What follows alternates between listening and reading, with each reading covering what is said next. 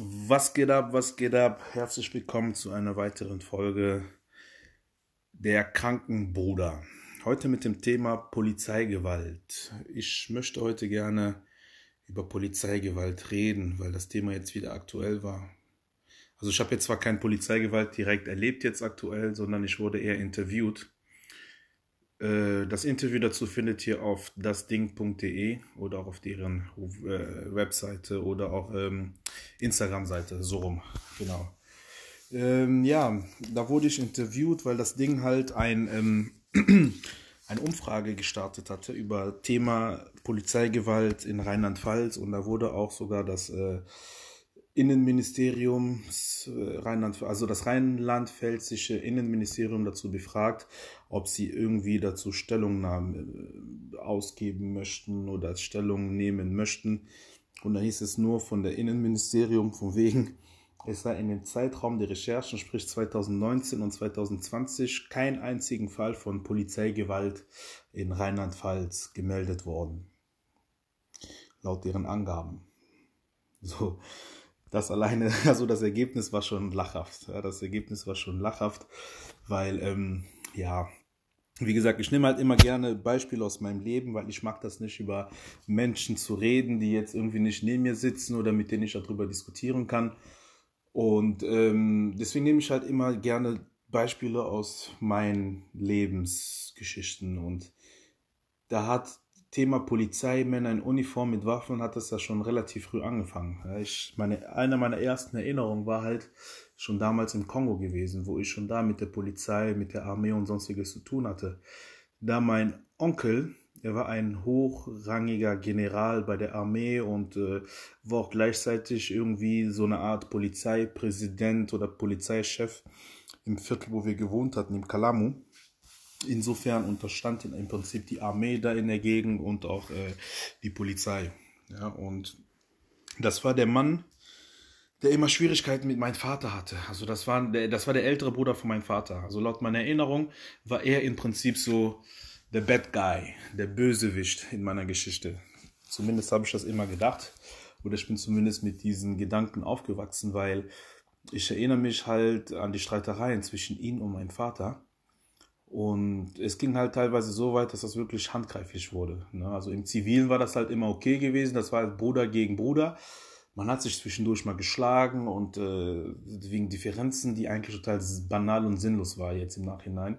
Ja, mein älterer, äh, also der ältere Bruder von meinem Vater, war halt der Meinung, dass er im Prinzip so Familienoberhaupt im Kongo sei. Und das bedeutet alles an Unterstützung was von Europa kommt an Geldern, an Klamotten und sonstiges, dass er im Prinzip das Anrecht dazu hätte oder äh, das meiste halt. Ne? Und mein Vater hätte halt nur ein Kind und ihm sich, also sich selbst zu versorgen. Insofern müsste er eigentlich weniger bekommen, während mein Onkel halt ein bisschen mehr bekommen, weil er hatte irgendwie acht Kinder oder so. Ja, und ähm, mein Vater war natürlich der andere Meinung. Ja, er wollte natürlich eine gerechte Verteilung und das hat dazu geführt, dass es halt immer wieder zu Konflikten zu den, äh, zwischen den beiden kam. Und wie gesagt, in zivilen Bekleidung war das für ihn immer so okay. Aber das Problem war, wenn er in seinen Generalanzug vom Militär im Prinzip zu Hause war und die zwei haben sich gestritten. Also meistens waren halt immer, wenn er im Generalanzug war, waren dann meistens immer so zwei Polizisten oder zwei Soldaten immer in Begleitung, so als seine persönliche Leibwache halt. Und wenn du dann halt im Kongo einen General im Kostüm, also im Anzug angreifst, musst du natürlich mit Konsequenzen rechnen. Ja, und mein Vater ist halt, leider Gottes, da haben wir sehr viel gemeinsam, halt so ein Dickschädel wie ich.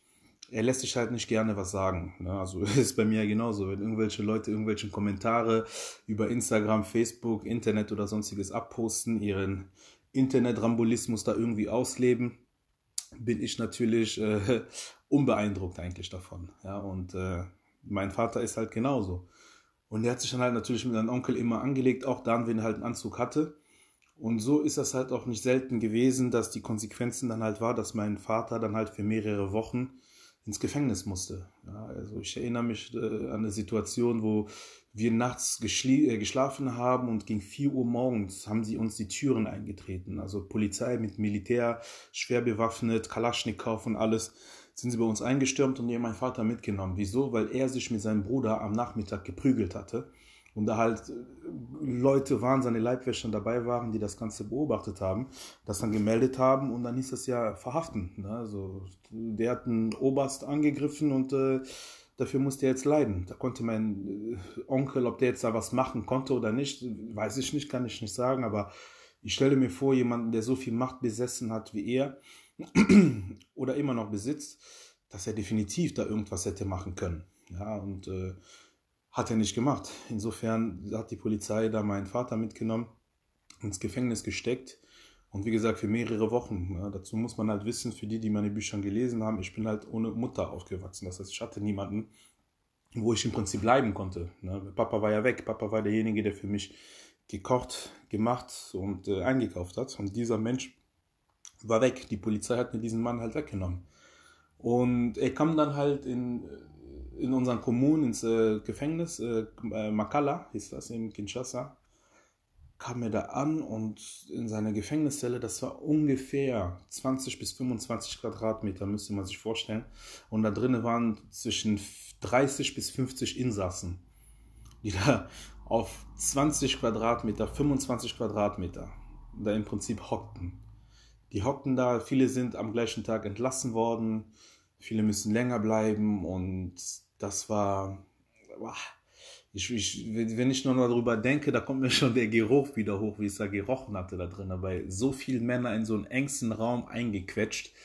Und da war mein Vater im Prinzip über mehrere Wochen. Ja, da gab es halt dieses typische Knastessen immer für ihn. Ich erinnere mich noch, als ich ihn einmal besucht hatte, da gab es nämlich Mittagessen und die haben diesen Quaker. Quaker, das ist so, äh, wie sagt man, Hafer, Haferschleim, Pudding, so Haferschleim, glaube ich, ist auf Deutsch, genau.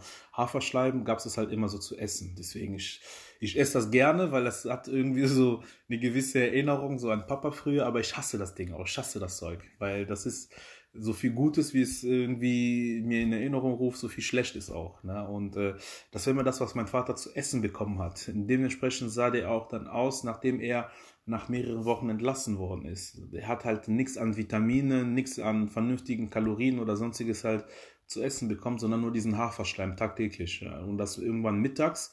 Morgens gab es natürlich selbstverständlich kein Frühstück und Abendessen gab es auch nicht. Das heißt, du musstest hier den Magen voll pumpen mit Haferschleim. Und mein Vater kam dann teilweise nach Wochen wieder raus und er hatte dann fünf bis zehn Kilo teilweise immer Gewicht abgenommen. Und das war dann halt, ja, er war dann immer so wie so ein nasser Hund, ne? weil es ist irgendwie so, du bist gebrochen. Also mein Onkel hat das irgendwie immer geschafft, nur weil mein er und sein jüngerer Bruder sich über Geld und Klamotten gestritten haben, was aus Europa kam, hat er seinen Bruder im Prinzip so gebrochen, über mehrere Wochen Knastaufenthalt, weil er einfach die Macht dazu hatte. Und das mit seinem Militär und seinen Polizisten und sonstiges halt. Und das waren so meine ersten Begegnungen mit der Polizei. Das heißt, ähm, ich hatte schon einen gewissen Vorurteil, was die Männer in Uniform angeht, ob jetzt vom Militär, Polizei und sonstiges halt angeht. Und es ging dann halt auch weiter. Es ging auch weiter in Deutschland. Als ich damals äh, geflohen bin, also wie gesagt, für mehrere Details müsst ihr euch dann meine Bücher kaufen. Nochmal hier zwischendurch Werbung, allein in eine fremde Welt, äh, fremd in eigenen Land und äh, der Krankenbruder, was demnächst erscheinen soll. Kleine Schleichwerbung zwischendurch. Ähm, ich kam nämlich nach Deutschland an und ich hatte halt dieses gewisse Duldung. Ja? Das heißt, ich war geduldet. Ich hatte noch kein, kein, äh, kein wie, wie sagt man, kein Titel, keine Betitelung. Ja, ich war noch ein Migrant. Also man muss halt immer unterscheiden. Menschen, die fliehen, sind in erster Linie erstmal Migranten. Da sind ja keine Flüchtlinge, weil ein Flüchtling ist im Prinzip ein Status. Das habe ich auch nicht gewusst, dass Flüchtling im Prinzip ein Status ist, was du erst kriegst, wenn du auch dein Asyl bewilligt kriegst beispielsweise. Dann bist du im Prinzip ein Flüchtling, jemand, der Flucht sucht und hier im Prinzip in Deutschland ankommt. Davor bist du im Prinzip Migrant. Du hast halt keinen Flüchtlingsstatus. Also es ist nicht selbstverständlich, jeden Menschen, der über, übers Mittelmeer kommt, der mit gefälschten Papieren über die Balkanländer nach Deutschland kommt, ist erstmal kein Flüchtling, sondern ein Migrant. Ja, Beispiel, das habe ich auch erst vor kurzem erfahren, dass man erst mit Asyl, also genehmigten Asyl in Deutschland, dass man da halt als Flüchtling gilt. Das wusste ich gar nicht. Also ich war mit meinen Duldung, hatte ich ja immer noch nichts. Also ich war im Prinzip geduldet, war immer noch ein Migrant. Ne? Ich hatte noch mein äh, Asyl war noch nicht bewilligt. Das bedeutet, ich musste alle zwei Wochen mit diesem Zettelstück Papier, wo ganz groß Duldung drauf stand, musste ich immer wieder zum ähm, Amt laufen, zum Ausländerbehörde oder zum, äh, ich weiß gar nicht mehr, welchen Behörde das genau war, musste ich immer dahin rennen und mir halt alle zwei Wochen immer so einen Stempel abholen. Von wegen, ich bin immer noch hier, immer noch gleichen Wohnort und alles und ja. So kam es auch, dass ich durch meine allerersten Polizeikontrolle gekommen bin und damals hatte ich noch äh, Thema Kriminalität oder sonstiges noch nichts am Hut gehabt. Und ähm, da gab es halt eine Situation, wo die Polizei mich halt kontrolliert hatte, weil es war kalt und ich hatte eine Kapuze drüber, ein junger, schwarzer Junge, der durch Köln-Weiden rumläuft. Muss man erstmal fragen, was machst du da mal, Junge, mit einer Kapuze? Ja, und ich erinnere mich noch an den Polizisten, wie er nach meine Papiere gefragt hatte. Ich verstand absolut kein Wort Deutsch. Ich habe nur Papiere, Papiere verstanden. Und die einzigen Papiere, die ich hatte, war halt diesen Zettel mit der Duldung, wo ganz groß Duldung drauf stand. Hab's rausgeholt, ich hab's ihm gegeben und wie gesagt, die haben geredet, ich habe nichts verstanden, was er gesagt hatte, wirklich. Und die haben mich dann umgedreht, an die Wand getan und durchsucht dann halt. Und ich sagte, was soll das? Ich bin unter 14, Sie können mich doch nicht einfach so anpacken und machen und tun, ich habe ja auch meine Rechte.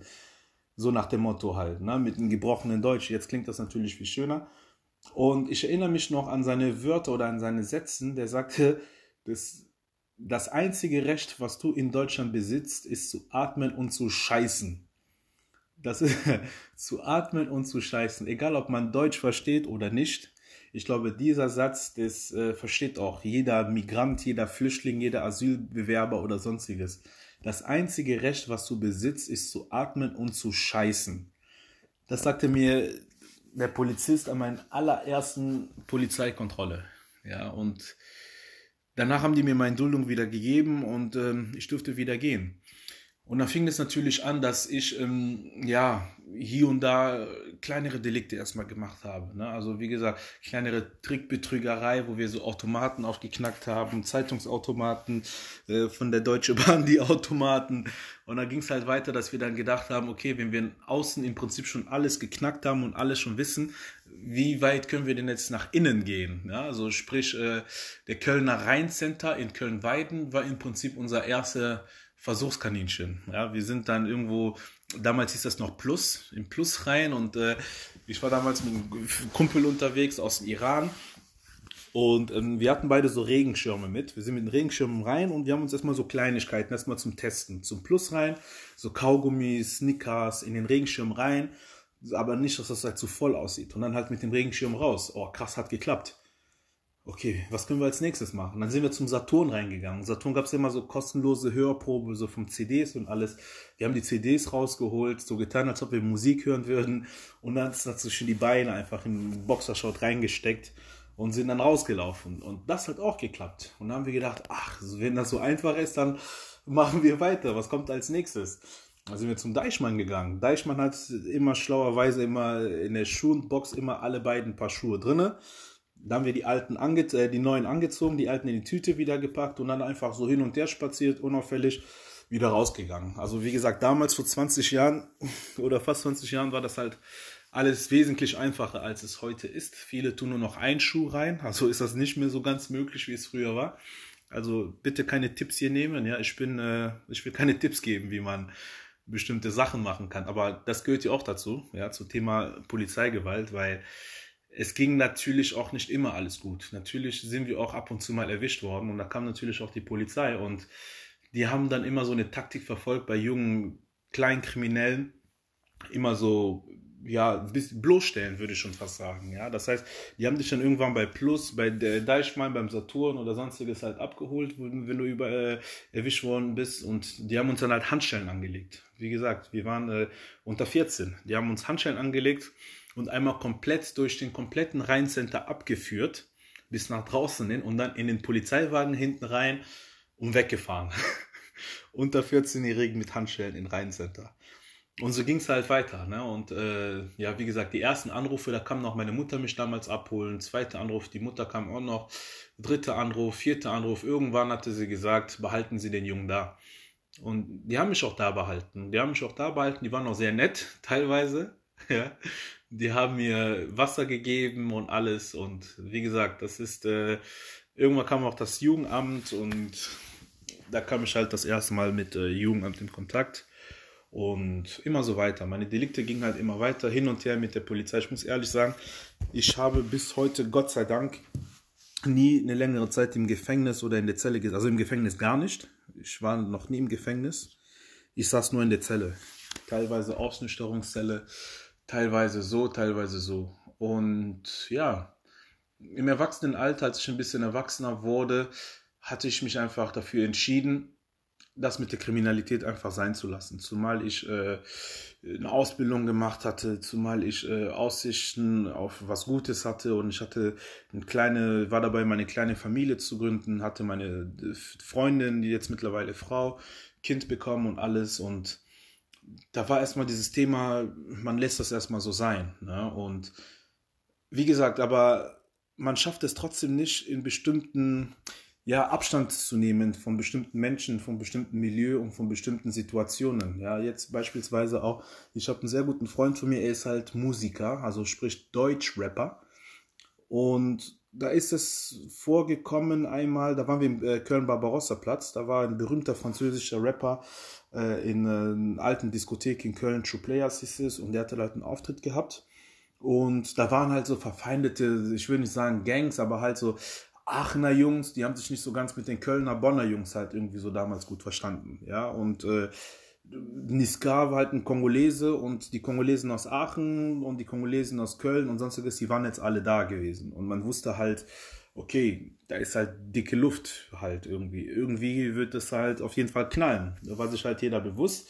Aber man ging halt davon aus, komm, wird doch nicht so schlimm sein wir sind trotzdem, also was heißt trotzdem, wir waren ja da eingeladen, wir sind da hingefahren, wir haben uns ein Konzert angehört, war auch alles soweit gut. Und wie das halt so ist, nach der Party, nach der Veranstaltung standen wir dann halt draußen und ähm, ja, da ging es natürlich schon los. Ja, da einer hat zu viel getrunken, der andere hat zu viel getrunken und dann bumm, standst du mittendrin in einer Massenschlägerei. Ja, und das war halt nicht so, als ob ähm, ich jetzt irgendwie da mitgemacht hätte. Ne? Also ich, ich, stand schön am Straßenrand, in mein Kollege, der Rapper ist und noch ein paar anderen Freunden, weil wir hatten damit, nichts zu tun. Wir haben uns das halt natürlich angeschaut und da kam natürlich der erste Polizeistreifen. Ja? Und die haben dann natürlich dann Großfunkmeldungen durchgegeben, Großeinsatz, Massenschlägerei unter Schwarzen am Barbarossa-Platz. Und schon kurze Zeit später kam schon die Hunderschaft, also die, die Bundespolizei. Also wenn man, wenn man die Bundespolizisten kennt, also das sind die Leute, die äh, an den Fußballstadien hängen, die Leute begleiten im Zug oder irgendwelchen Protesten, Demonstrationen.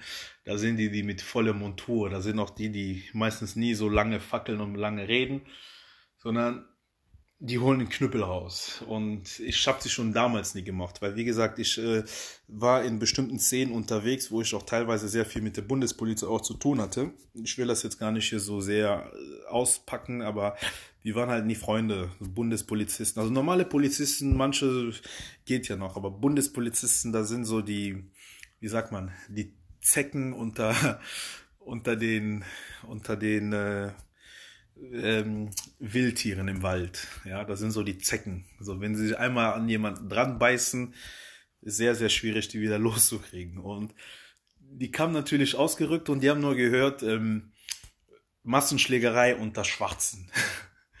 Und wie gesagt, wir standen da, das ist jetzt wirklich äh, True Story, wir haben nichts gemacht und da kamen sie und die sagen zu uns Platzverweis. Ja, Platzverweis. Was ist ein Platzverweis? Du stehst da, du isst deinen Döner, du beobachtest das Geschehen und du kriegst Platzverweis nur, weil du schwarz bist, könnte man jetzt meinen. Ja, ich meine, mag vielleicht sein, dass das so war oder nicht, keine Ahnung. Aber ich war halt nicht so ganz d'accord mit dem Platzverweis, weil man erinnert sich, wie ich am Anfang gesagt habe, ich bin halt ein Dickschädel. Du kannst eine Meinung haben. Ähm, wenn ich eine andere Meinung bin, dann titsch und spring, mach wie du willst. Und da habe ich dann halt mitgekriegt, wie ein älterer Beamter zu einem jüngeren Beamter gesagt hat, heute ist dein erster Tag, heute wirst du eingeweiht. Und ich dachte mir erstmal nichts dabei. Und dann haben die den halt ein bisschen gepusht, den jüngeren Beamten, und nach dem Motto, komm, du machst jetzt den äh, ersten. Dann hat er seinen ähm, Schlag, Schlagstock rausgeholt und hat damit angefangen zu wedeln. Zu wedeln, Platzverweis verschwindet. Ja, der wedelt hin und her, links und rechts. So, der wollte uns halt verscheuchen. Ich habe es halt nicht gesehen gehabt. Und der hat mich damit hinten geschlagen an meinen Rücken. Ich drehe mich um und ich sage, was ist denn los mit Ihnen? ja, sie haben hier Platzverweis. Und dann hat sich ein Kollege von mir eingemischt und sofort hat der junge Beamte ein Pfefferspray rausgepackt und in die volle Ladung ins Gesicht geballert. Und wir sind natürlich alle auf den draufgesprungen. Wir haben versucht, ihn irgendwie ein bisschen zu beschützen. Und ähm, ja, da kamen natürlich die anderen Kollegen und ich habe halt gesagt, du fühlst dich ganz stark mit deinem Schlagstock und deiner Knarre.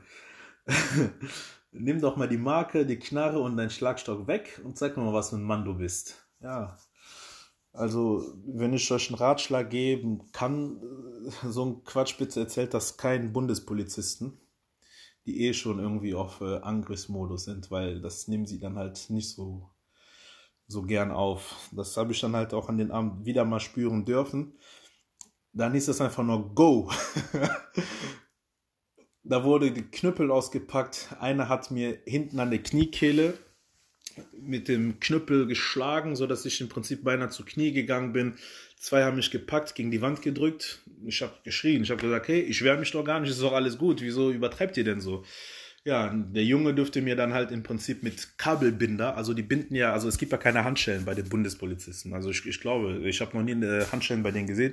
Meistens war das immer so Kabelbinder. Ja, also die haben ja hinten die Hände gepackt und die haben mir meine zwei Daumen mit Kabelbinder zugebunden. Also ich konnte mich im Prinzip mit meinen Fingern, ich konnte wählen, wie ich wollte. Die Daumen, die zwei, die waren im Prinzip festgebunden. Da kannst du machen, was du willst. Das ist, Widerstand ist zwecklos. Ja, drei haben mich bearbeitet, während sich dann anderen im Prinzip so im Halbkreis dann halt äh, gestellt haben und dann halt meine Freunde, die natürlich äh, mir helfen wollten und dann geschrien und gemacht haben und alles da äh, zurückgehalten haben, so mit Pfefferspray, mit Schlagstöcken und sowas alles. Und es ging halt relativ zügig. Es kam auch sofort ein Bus der Bundespolizisten, die haben mich hinten reingepackt und ähm, mich dann halt in äh, Polizeipräsidium nach Köln-Kalk gebracht. Hintenrum reinfahren, das ist also die äh, Zellenbereich der Polizisten, der, der, der Polizei in Köln-Kalk.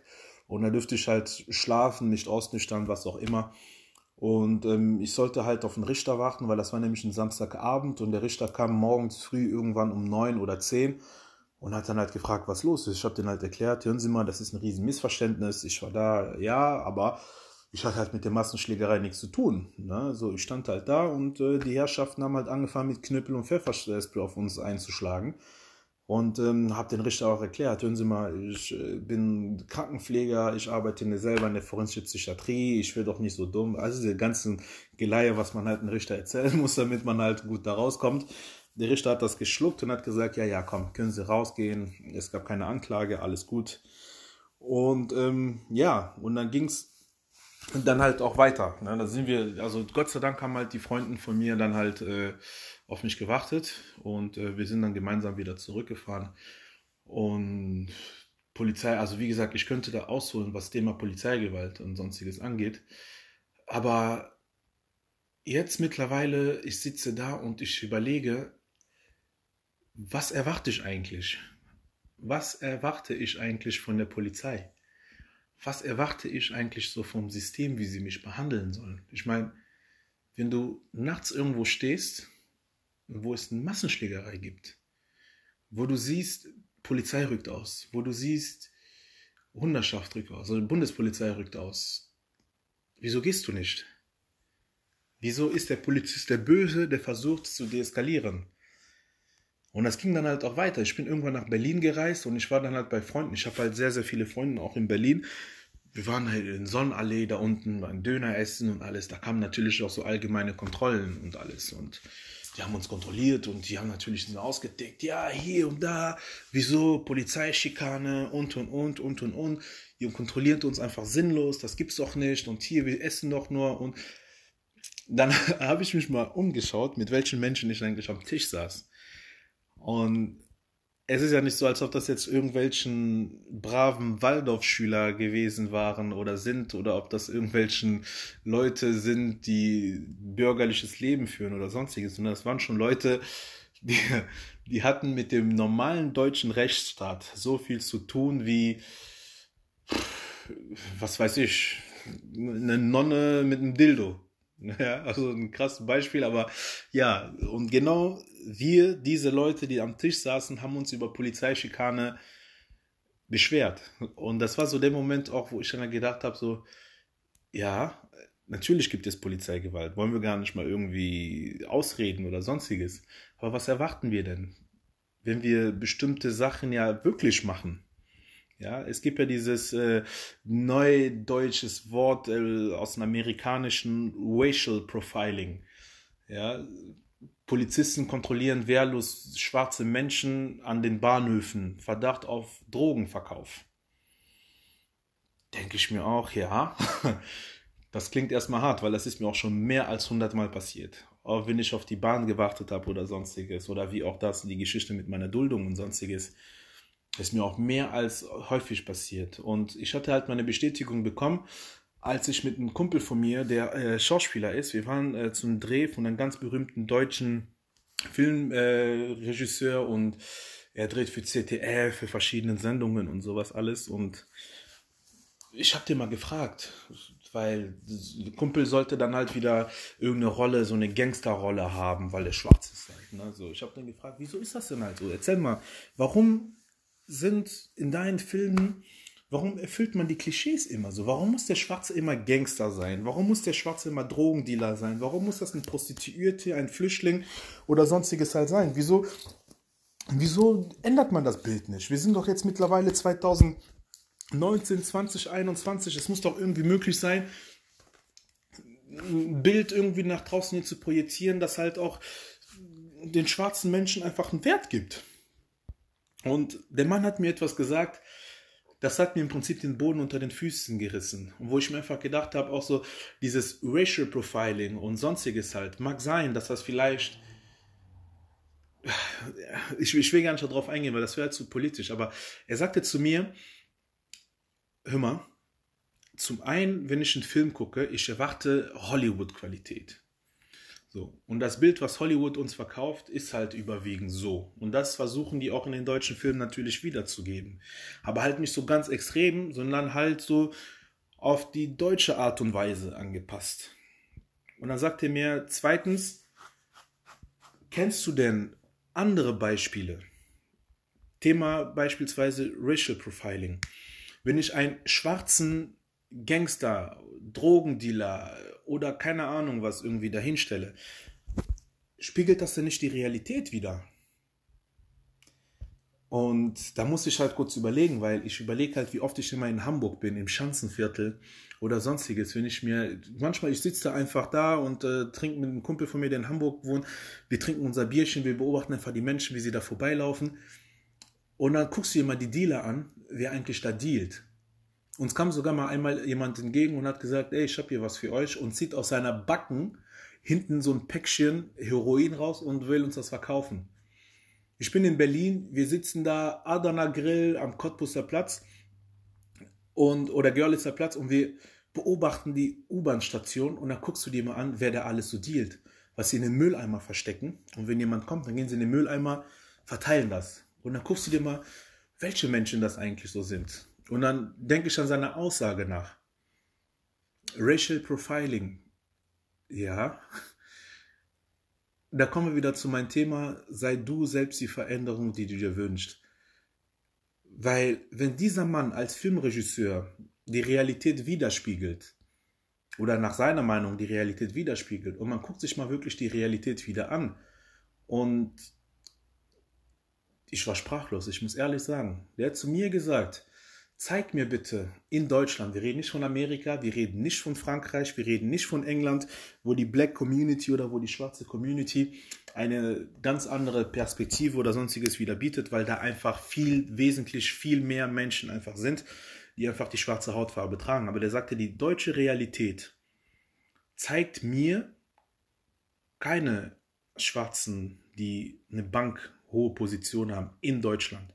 Weil ich kenne meinen Schwager in Kongo, ist Chef der größte Bank in Kongo, ja, die Raubank. Er sitzt da, ich glaube Nummer zwei oder Nummer drei ist er mittlerweile. Das ist mein Schwager im Kongo. Wie gesagt, der hat alles. Der hat eine fette Villa, Swimmingpool und alles. Die Familie, das ist, das ist Kongo. Ja, wir reden jetzt nur von Deutschland. Und wie gesagt, wir reden nicht von Frankreich, nicht von Belgien, nicht von England und nicht von USA. Wir reden von Deutschland. Er sagte mir, zeig mir bitte aus deinem realen Leben, zeig mir bitte Beispiele, die ich mir nehmen kann, um die so umzusetzen, dass es für das deutsche Fernsehen auch das widerspiegelt, was draußen passiert. Und das ist auch das Thema, was ich halt zu meinem anderen Podcast hatte, Thema Rassismus und Diskriminierung, wo ich einfach gesagt habe, nach 20 Jahren Deutschland, ich kenne keine schwarzen Polizisten. Es gibt die, da hatten wir schon eine Diskussion, die gibt es bestimmt. Banker, große Vorstandsvorsitzende oder, oder, oder, die er in seine Filme irgendwie einbauen könnte, sage ich, pff, keine Ahnung, kann ich dir nicht sagen. Da fragt er mich, so, und jetzt nenn mir bitte die Dealer, die du kennst, die Schläger, die du kennst, so und so, die du kennst, und sag mir bitte, wo ich falsch dran liege. Also wo ist mein Fehler in dem, was ich halt wiedergebe? Diesen schwarzen Gangster, diese türkische Großhändler, diese Großfamilien, Clans, wo wir es überall bei Stern TV spiegeln und und und die ich jetzt auch, ich sag mal aus meinen persönlichen Erfahrungen, persönliches Leben, ich will ja gar nicht irgendwie, wie gesagt, von anderen Menschen reden, ich will immer über mich reden, die ich auch selber aus Berlin kenne, die ich selber aus Hamburg kenne, die ich selber aus Köln kenne. Das ist doch genau das Bild, was dieser Filmregisseur im Prinzip dann halt wiedergibt. Was verlange ich dann halt von ihm? Warum soll er im Prinzip ein auf gut Deutsch gesagt, ein unrealistisches Bild wiedergeben, was die Gesellschaft ja gar nicht widerspiegelt. Soll er jetzt dahin gehen und ein blonder, blauäugiger, gut angezogener als Diller am Görlitzer Platz jetzt hinstellen, im Schanzenviertel, der irgendwie jetzt Heroin aus seiner Backe rauszieht? Ist das denn da die Realität? Ist das denn nicht die Realität, dass dieses Racial Profiling Menschen, wie ich einer bin, kontrolliert, weil überwiegend, ich sage nicht alle, aber überwiegend, wir im Prinzip die Leute sind, die diese Scheiße machen. Auf gut Deutsch gesagt. Und vor allem, ich bin, wie ich hier sitze, ich will nicht über andere Menschen reden, aber wie ich hier sitze, mag vielleicht sein, dass ich jetzt heute ein gutes Leben führe, dass ich jetzt vielleicht alles habe, was ich mir erträumen lassen kann. Ich kann heute, wenn ich will, ich kann rausgehen mit meiner Kreditkarte, egal wo auf der Welt, kann ich hinreisen, mir Ticket buchen und irgendwo hinreisen, wo ich will, weil diese Privilegien habe ich mir jetzt mittlerweile erarbeitet. Aber die Polizisten, mit denen ich früher zu tun hatte, wenn sie mich heute noch in Köln sehen, ohne zu wissen, dass ich heute ein Krankenpfleger in Luxemburg bin, die sehen mich mit einem schwarzen Mercedes GLE, getönte Scheiben, schwarze Felgen und Laundry-Sitze hinterm Steuer. Was sollen diese Leute machen? Welche Wahl haben sie denn? Die müssen, also das ist ja reine menschliche Logik, reine menschlichen Verstand. Sie müssen mich ja anhalten, weil die wissen ja, wie oft wir uns geschlagen haben. Sie wissen ja, wie viele Automaten ich äh, äh, einkassiert, äh, kaputt gemacht habe und Geld rausgeholt habe. Die, die müssen, die haben ja keine andere Wahl. Die haben ja keine andere Wahl. Kann ich mich jetzt wirklich beschweren, dass ich da durchlaufe und ich werde kontrolliert?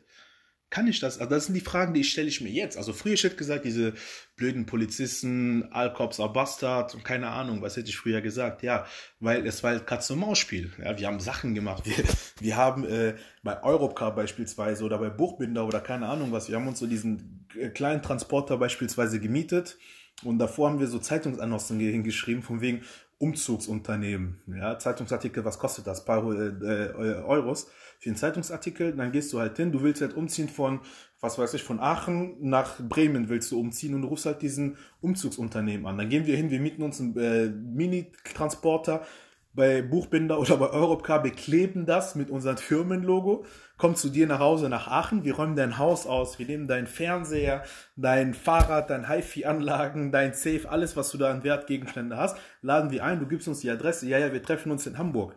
Nur fahren wir nicht in Hamburg, nach Hamburg, sondern wir fahren irgendwo nach Kassel. Ja, wir nehmen uns die wichtigsten Sachen, packen wir aus, Rest packen wir irgendwo in den Wald und Rest gehen wir irgendwo verkaufen und machen so unser Geld. So, und wie kannst du als so eine Person, der so eine Scheiße macht, von der Polizei nicht erwarten oder von der Polizei erwarten, dass sie dich schwer behandeln? Also ich rede jetzt aus meiner Erfahrung. Wie gesagt, ich will nie globalisieren. Ich sage, ich, kann ich mich über Racial Profiling beschweren? kann ich mich über polizeiliche Willkür oder sonstiges beschweren. Ich, wie ich hier sitze. Wir haben Menschen, weil sie bei uns irgendwo gedealt haben oder uns die Kunden weggenommen oder sonst in den Kofferraum reingepackt und mit Teleskopschläger die Knie zertrümmert. Kann ich mich beschweren, dass die Polizei mich anhält.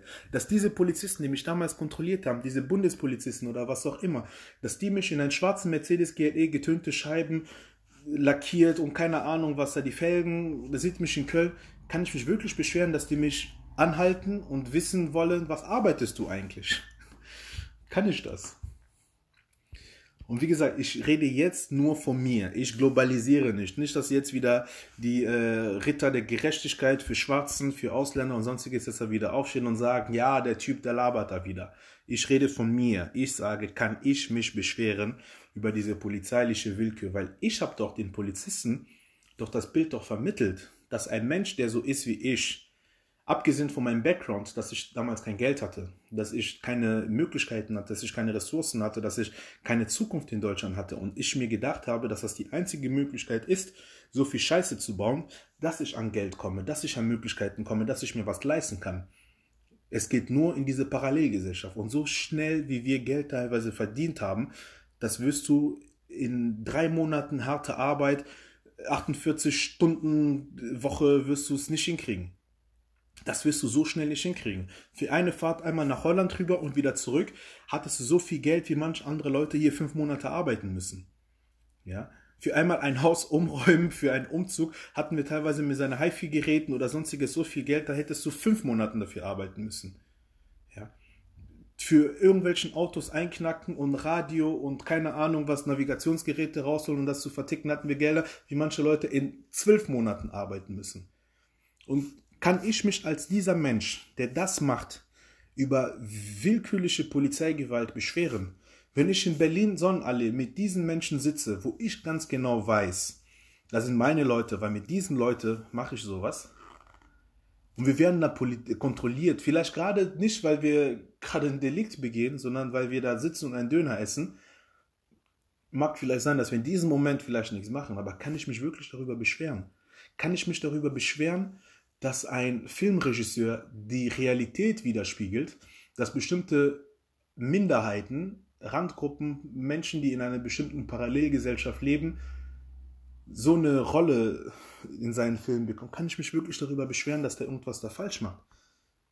Sollten wir, also sollte ich, ich will nicht wir, ich sage ich, sollte ich nicht doch lieber ein Vorbild sein für diese Polizeiwillkür, für dieses Racial Profiling, für diesen Filmproduzenten, sollte ich nicht irgendwie denen ein anderes Bild geben. Weil mittlerweile, wenn die Polizei mich anhält, es liegt immer an mir, wie ich halt damit umgehe. Ich habe ein Beispiel, die Polizei hält mich an und fragt mich nach meinem Führerschein und Fahrzeugpapiere. Ich gebe ihnen das. Fragt mich, woher kannst du dir denn so ein Auto leisten? Ich sage, hat das denn jetzt irgendwas mit meiner Kontrolle zu tun? Nein, aber es ist halt nicht gewöhnlich, dass das und ich so, schauen Sie mal, was auf die Papiere steht und schauen Sie, was auf meinem Führerschein steht, dann wissen Sie, wie das Auto gehört. Der hat das geguckt, mir die Papiere gegeben und gute Fahrt gewünscht. Ein paar Tage später, gleiche Situation. Ich muss ja nicht in Konfrontation mit den Polizisten gehen. Ich kann natürlich dahin gehen und sagen, ja, Schikanei, du gehst hier hin, weil ich schwarz bin, du hast noch nie angefangen, mit denen zu diskutieren. Dann heißt es auf einmal, ja, ich muss deine Reifen gucken, ja, ich muss deinen Kofferraum gucken, ja, steig bitte aus, mach dies und. Aber wenn ich doch schon dahin gehe und ich gebe dir schon ein Beispiel dafür, hör mal, hier ist mein Führerschein, hier ist mein Fahrzeugpapiere, wenn du willst, ich gebe dir sogar meinen Fahrzeugbrief, damit du siehst, wem diesen Mercedes GLE gehört. Und bin ganz normal zu ihnen, ohne in irgendwelchen Diskussionen zu gehen. Warum sollte denn dieser Polizist, sage ich mal, anders mit mir dann umgehen? Wenn ich einen Gründe dazu gebe, dann, pff, ich muss mich nicht wundern, dass ich mich dann später mit ihnen boxen muss. Aber das ist ja genau das, was ich sagen will. Ist, manche Menschen, die machen ja auch nur einen Beruf. Der Filmregisseur ist ein Beruf, ist es, einen Film zu machen, die nah an der Realität ist, die nah an der Gesellschaft ist. Und wenn das halt bedeutet, dass der schwarze Dealer, Gangster, Rapper und keine Ahnung was und jemand will mir das vielleicht was anderes beweisen, dann lass uns mal auf die Straßen gehen. Dann lass uns mal nach Chorweiler gehen und gucken wir mal, wer Rapper, Gangster, Dealer und sonstiges halt ist in Chorweiler. Oder Görlitzer Platz oder Cottbusser oder äh, Hamburg Schanzenviertel oder sonstiges. Dann müsste man halt den Leuten dann halt auch sagen, ja, hör mal zu, Kollege, da sind doch Leute, die dealen oder überwiegend Leute, die dealen, die blond und blauäugig sind. Aber wenn wir hingehen, wir geben ein ganz anderes Bild. Auf einmal ein Schwarzer, der Filialleiter bei der Deutsche Bank ist, bei der Sparkasse, bei Karstadt, Galeria, Karstadt, Kaufhofen, wie die heißen da alle, bei Lufthansa. Dann hat der Regisseur doch gar keine andere Wahl. als diese Menschen auch in seinen Filmen wiederzugeben. Dann muss sich der Polizist ja nicht wundern, dass ein Schwarzer in einem Range Rover, in einem Porsche Cayenne oder in Mercedes GLE sitzt, weil er weiß, diese Menschen brauche ich nicht zu kontrollieren, weil ich weiß, die sind in so, in so, in so, in so. Aber wenn die Realität doch denen etwas anderes widerspiegeln, da frage ich mich, was erwarte ich von der Gesellschaft? Was erwarte ich von der Gesellschaft? Und um Gottes Willen, es soll nicht so klingeln, als ob ich die Polizei in Schutz nehme. Die Polizei ist bis heute, bis jetzt, Punkt, wie ich jetzt gerade rede, ist die Polizei weder mein Freund noch Helfer. Eher das Gegenteil. Ich, meine Frau hat einmal, ich will nicht sagen den Fehler gemacht, aber die hat eine Freundin, die ist Bundespolizistin. Und auf einmal komme ich nach Hause, auf einmal sitzt eine Bundespolizistin bei mir zu Hause. Nett, nett, die war wirklich, die ist nett aber alleine zu wissen, dass diese Person eine Bundespolizistin ist, das hat in mir so Bauchschmerzen, so Kribbeln und sonstige, wo ich mir einfach gedacht habe, so, es fällt mir schwer, diesen Menschen mit einer zivilen, normalen Augen zu sehen, weil ich kenne nur dieses Wort BP. BP Bundespolizei. Und du sitzt gerade bei mir zu Hause. das ist so, das ist der Wahnsinn. Das ist der, wie gesagt, ich ich werde in meinem Leben nie eine gute Beziehung zur Polizei führen. Die Polizei ist die letzte Instanz, bei der ich mich wenden würde, wenn ich irgendwie ein Problem habe. Tu mir was Schlechtes, tu meiner Familie was Schlechtes, klaue, beklaue mich, stech mich ab oder keiner, mach irgendwas, was nicht nach dem Rechtsstaat gilt. Ich werde nie in meinem Leben mit der Polizei zusammenarbeiten oder mit der Polizei reden oder machen und tun. Nie in meinem Leben. Ich habe ganz andere Möglichkeiten, leider Gottes keine legale Möglichkeiten, aber bevor ich diesen legalen Weg gehe und mit der Polizei mitarbeite oder irgendwas mit der Polizei zu tun habe, greife ich lieber zu anderen Mitteln, weil ich einfach dieses Vertrauen zu der Polizei nicht habe. Ich habe kein Vertrauen zu der Polizei. Insofern, es soll kein Plädoyer oder sonstiges für oder an die Polizisten oder sonst werden, wenn ich sage, was erwarten wir von der Gesellschaft, was erwarten wir von Filmregisseur, von der Polizei oder sonstiges. Ich werde in meinem Leben nie mit der Polizei eins sein. Das mag mal wirklich so klar sein. Nichtsdestotrotz sage ich mir, was erwarte ich von diesen Menschen? Was erwarte, was sollen sie anders machen? Die sollen besser sein, die sollen mit der Gewalt oder sonstiges aufhören okay, gebe ich denen einen Grund? Weil am Ende des Tages, es ist ja ihr Beruf. Sie üben ihren Beruf aus. Racial Profiling gehört zu ihrem Beruf. Dass sie so Arschlöcher sind, dass sie einfach Menschen, die rumstehen mit Pfefferspray und Schlagstock oder sonstiges verprügeln, das ist ihr Beruf. Das gehört dazu, das ist ihr Beruf. so, aber wenn ich mich doch von der Situation entferne, wenn ich doch einfach meine Papiere gebe ohne Diskussion, wenn ich nicht sofort in die Opferrolle oder sonstiges verfalle, dann wecke ich doch keine schlafende Hunde. Wie sagt man so schön, schlafende Hunde sollte man nicht wecken. Bundespolizei sollte man nicht wecken.